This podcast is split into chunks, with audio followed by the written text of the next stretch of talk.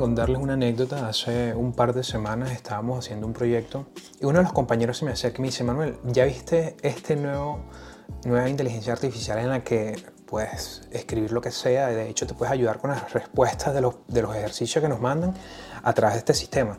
Entonces yo dije, bueno, déjame mirarlo. Y me encontré con este, con, con este chat GPT, que es el nombre llamado, así es el nombre llamado en la página web, en el que uno le puede preguntar cualquier cosa. Me parece una locura todo esto porque de hecho una de las razones por las que dejé atrás mi carrera como, como productor o creador de contenido, ya sea en televisión o en estas plataformas tradicionales, es porque en la medida que pasa el tiempo me da cuenta de que, primero, bueno, paga mal, segundo, porque hay carreras en las que con el tiempo eh, el avance tecnológico está desfasando esas carreras que son más tradicionales. Pero con el descubrimiento de esta plataforma, de esta, de esta nueva, del lanzamiento de esta inteligencia artificial, que ya voy a venir explicando un poco sobre eso, que no es tan nueva, eh, incluso hasta los mismos desarrolladores que han desfasado. Y les voy a poner un ejemplo. En este, en este caso, ese proyecto que estábamos elaborando en, la escuela eh, era para crear un simple shell. Es como un intérprete de código sencillo, una terminal con lenguaje C. Entonces, uno de los ejercicios, por ejemplo, para hacer este proyecto era cómo elaborar un árbol binario. Este, para no entrar en tecnicismos, yo voy a hacer sencillamente el ejercicio de create a binary tree. C language. Yo no sé si se escribe así, pero vamos a saltar um, en Spanish yo no sé si, honestamente no sé si a todas estas eh, puedo hacer la pregunta en español o puedo tratar más adelante. Creo que se puede. Pero fíjese que te da las respuestas. Para crear un árbol binario en C, primero debes definir una estructura de datos para representar cada nodo del árbol. Es decir, te da la respuesta. Esto es, como digo, es una locura porque hace que incluso aquellas personas que trabajan en como ingeniero de datos, como desarrolladores, como, como ah, trabajando en el área de algoritmos, esta inteligencia artificial te da las respuestas.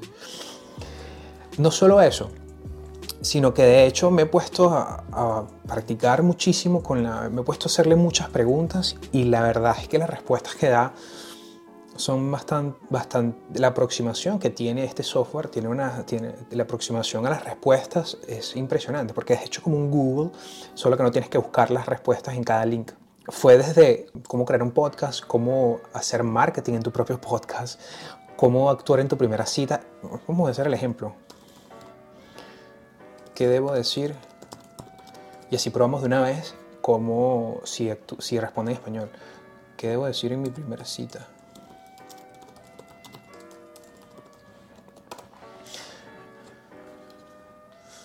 En una primera cita es importante mantener una conversación ligera. O sea, me parece que es súper interesante.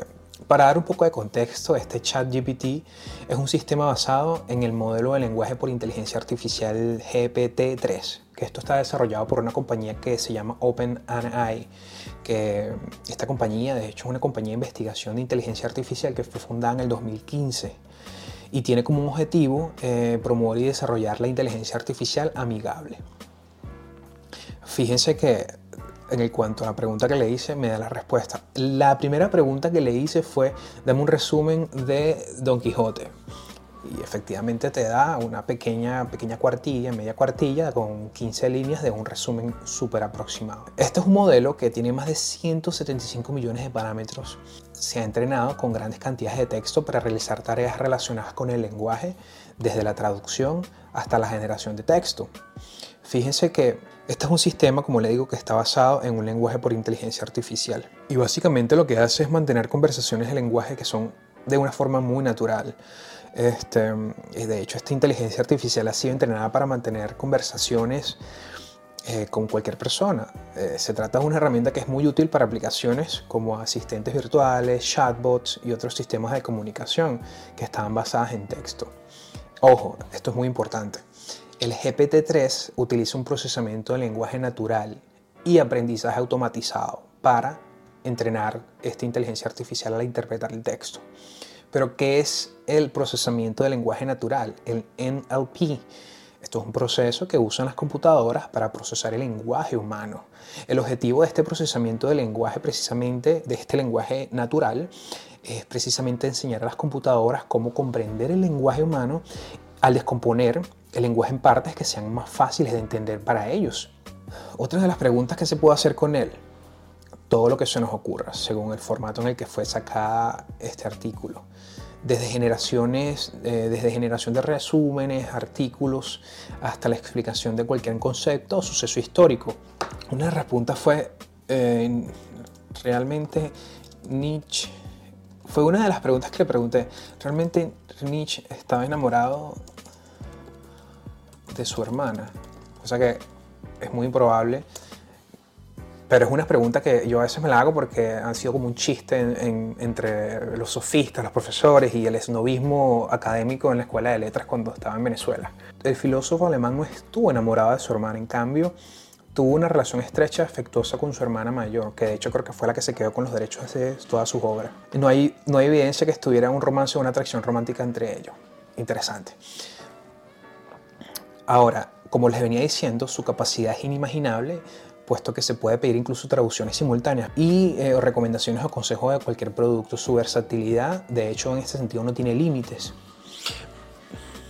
Pero una de las cosas que quiero comentar el día de hoy y que voy a compartir el link aquí abajo con ustedes es un artículo que estuve leyendo en el Confidencial en el que se le pregunta a gente que es especialista en el Machine Learning de qué es lo que piensan sobre esto. En este caso citan al profesor Gary Marcus, que él es un profesor emérito de la Universidad de Nueva York y es conocido por sus contribuciones en el mundo de, la inteligencia artificial. De hecho, él fundó dos empresas que fueron eventualmente compradas por Uber. Él dice, creo que el chat GPT va a tener un impacto en la sociedad, pero él dice que realmente no es una solución para lograr sistemas inteligentes. Él dice que no va a servir para los coches autónomos ni para los robots domésticos. En realidad, él dice que realmente no está, eh, no está claro de cuáles son las aplicaciones que tiene esta aplicación. Del dicho que la más inmediata es escribir trabajos escolares, cosa que suena como una especie de burla, pero de hecho fue lo primero que yo pensé cuando lo, empecé, a hacer, mis preguntas. Yo lo que pienso es que esto no lo dice eh, el profesor Marcus, yo pienso que las escuelas van a tener que empezar a cambiar su forma de evaluar, en este caso ensayos o trabajos, porque la respuesta está, antes, antes en Google tenías que buscar link por link y sintetizar un poco la información, que básicamente es lo mismo que esta inteligencia artificial y ordena las palabras con un sentido coherente. Pero ya ni eso, ya solamente se lo preguntas y ya te lo responde. O sea que el trabajo de las escuelas, hacer evaluaciones con los estudiantes, tiene que ser un poco más creativo ahora, tiene que cambiar, porque esta, eh, la creación de este sistema va sin duda alguna a cambiar mucho de las formas que los jóvenes aprenden en, en las escuelas eventualmente dice que va a afectar de forma dramática o acelerar de forma dramática la velocidad en que se produce la desinformación, que eso es lo que él considera que es algo malo. Em, una de las cosas más interesantes de este sistema es que, que de hecho él menciona, es que se le preguntó en algún punto cuál fue el, la que edad tiene Chomsky. Em, y creo que el sistema le dijo, les, le dejo la descripción abajo para que igual ustedes lo lean y hagan sus conclusiones. De hecho, el sistema GPT le dijo que Noam Chomsky estaba muerto, cosa que es falso porque Noam Chomsky está muy viejo, pero no está muerto. Entonces él dice que es una forma de propagar la desinformación. Yo creo que lo que dice el profesor es muy cierto básicamente la consecuencia que tenemos hoy en día con las redes, eh, las redes sociales como parte integral de este fenómeno y la inteligencia artificial y el acceso a la información es que hay también mucha desinformación. Y mucha desinformación viene primero porque eh, la información está democratizada. Hay mucha gente que puede publicar muchas cosas en Internet.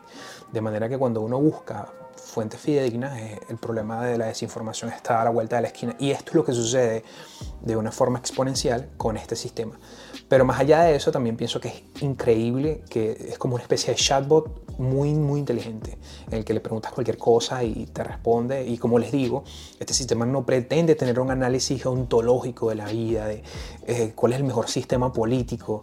Eh, es decir, realmente la democracia realmente funciona. No da ese tipo de respuestas que de hecho los desarrolladores, que por cierto uno de los fundadores o los financistas de este proyecto es Elon Musk, no lo sabía, y unos, y unos desarrolladores de, de, Google también. Ahora, dicen que han quitado todos estos elementos em, que son muy polémicos por lo menos en el sentido ideológico, por ejemplo, a nivel político, para que la gente no malinterprete la función principal de este chatbot.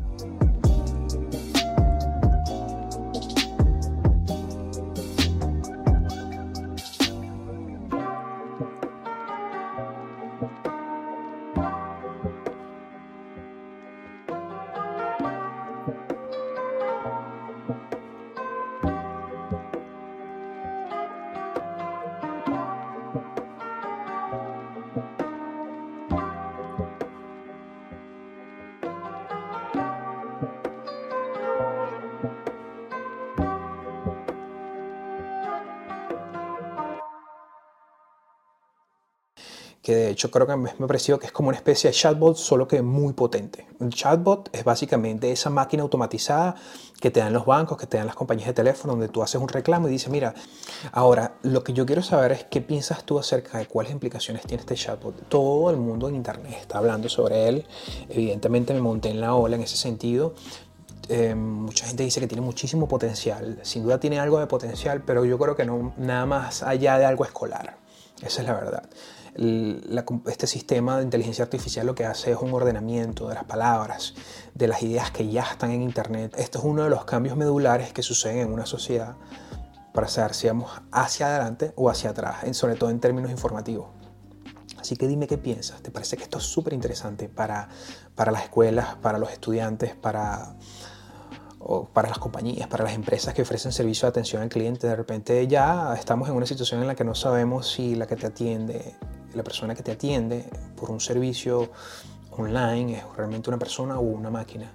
Me parece impresionante la velocidad en que el avance tecnológico está, está recorriendo nuestras culturas. Así que nada, déjame tus comentarios. Estamos llegando al final de este episodio y este es el episodio número 101, 102, no me acuerdo. Les recuerdo que mi nombre es Manuel Zambrano. Estamos compartiendo estos episodios súper interesantes en nuestro podcast llamado El Golpe. Y les recuerdo que este, este podcast se transmite a través de diferentes plataformas, Google Podcast, Apple Podcast, Spotify, así que no olvides de suscribirte. Espero verles en una próxima oportunidad. Chao.